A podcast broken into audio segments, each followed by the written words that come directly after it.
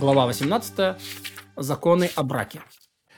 А, вдова кормится из имущества наследников во время вдовства, пока не получит ктубу. А как только потребует ктубу в суде, нет и пропитания.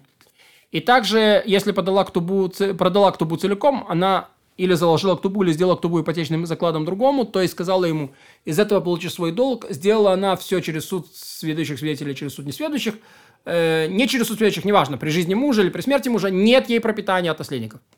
Но если продала часть ктубы, есть и пропитание. Обручилась вдова, потеряла пропитание. Как кормится она после смерти мужа из его имущества, так дают и одежду, утварь, жилище. Живет в том же жилище, в котором жила при жизни мужа, пользуется подушками, одеялами, которым пользуются при жизни мужа, рабами, рабынями, которые пользуются при жизни мужа. А обрушилось жилище, не обязан наследники отстраивать его. Если сказала, дайте мне, я отстрою его за свой счет, не слушает ее. И не заделывает в нем трещины, не штукатурит его, но живет она там, как оно есть, или уходит. А наследники, которые продали жилище вдовы, ничего не сделали. Другими словами, не могут продать жилище вдовы. Обрушился дом, или же это был лишь съемный дом, дают ей жилище согласно чести ее. Пропитание, одежду дают ей согласно чести ее. Если муж был выше по ее статусу, дают ей, э, ей все согласно чести мужа, поскольку она э, возвышается вместе с ним, но не опускается даже после его смерти. Благословение дома, в котором живут многие.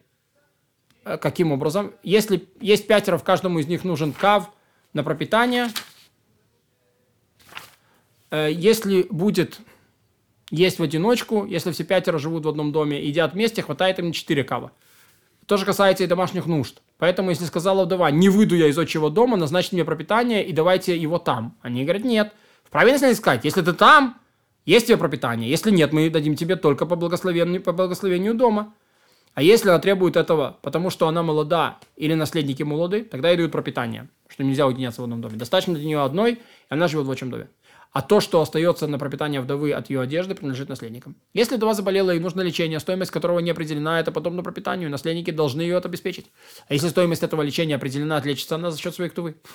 Попала в плен, наследники не обязаны ее выкупать, даже если она левитарная невеста.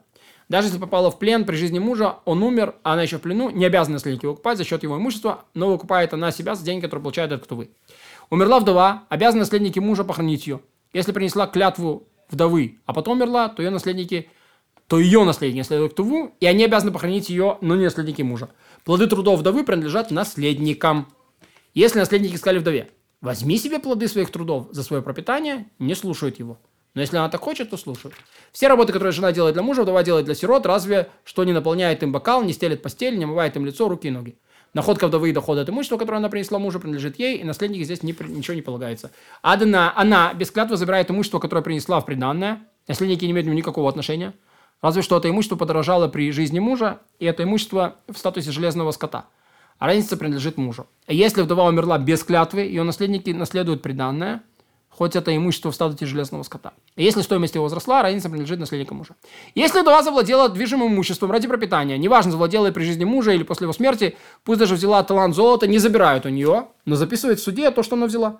И назначают ей пропитание, и рассчитываются с ней, и кормятся на из того, что у нее, пока не умрет. Или пока не перестанет получать пропитание, а наследники получат все оставшееся. И также поступают, как если она завладела движимым имуществом в счет кто бы при жизни мужа, и он умер, взимает с него.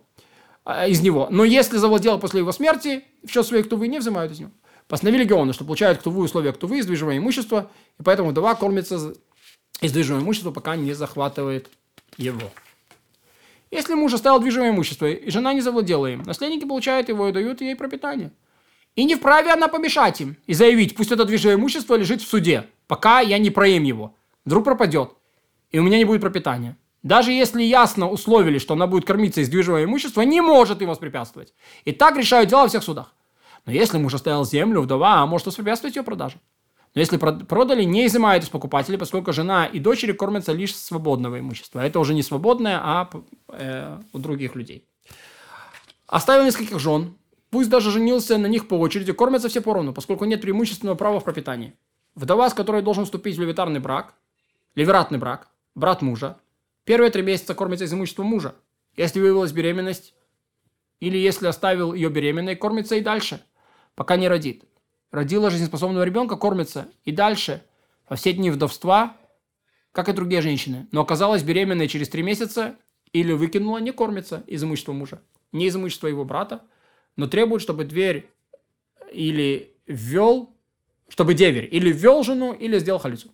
Потребовало, чтобы деверь э, ввел э, или сделал халицу, вот, а он прошел через суд и сбежал, или заболел, или же деверь был за границей, она кормится из имущества деверя без всякой клятвы.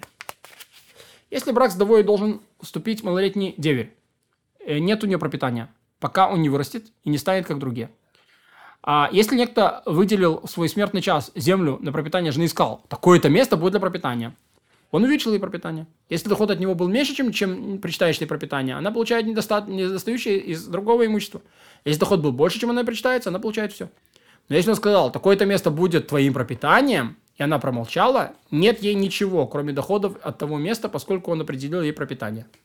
Вдова пришла в суд и потребовала пропитания. Есть такие, которые учат, что назначают ей пропитание без клятвы, и не следует полагаться на это указание, потому что здесь есть путаница. Спутали ее с женой, муж которой уехал за границу. А мои наставники учили, что нет пропитания от суда, пока не поклянется. Ведь она приходит, чтобы получить из имущества сирот, а каждый, кто получает из имущества сирот, получает только с клятвой. И склоняйся к этому, и так следует судить. Вдова пришла в суд и требует пропитания сначала. Ее заставляют поклясться, а затем продают без объявления и дают пропитание. И также вправе она продать ради пропитания без участия лиц, сведущих судей, но с участием трех доверенных лиц и без объявления. Но если продала ради пропитания за точную стоимость, продажа ее действительно.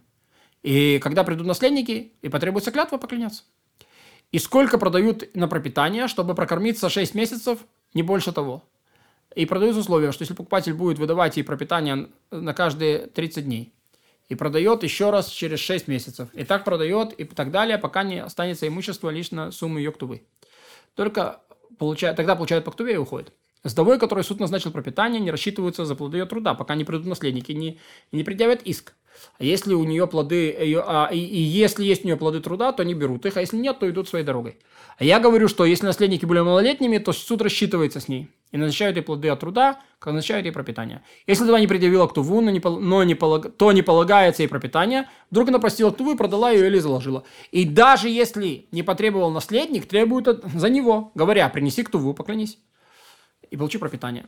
А если в обычае у них, ну, все это, если в обычае у них э, писать, э, если все это не так, если у них нет обычая писать ктуву. Женщина, которая уехала с мужем за границу, вернулась, э, сказала, что муж умер. Если хочет, кормится, как все вдовы, если хочет, получает по ктубе.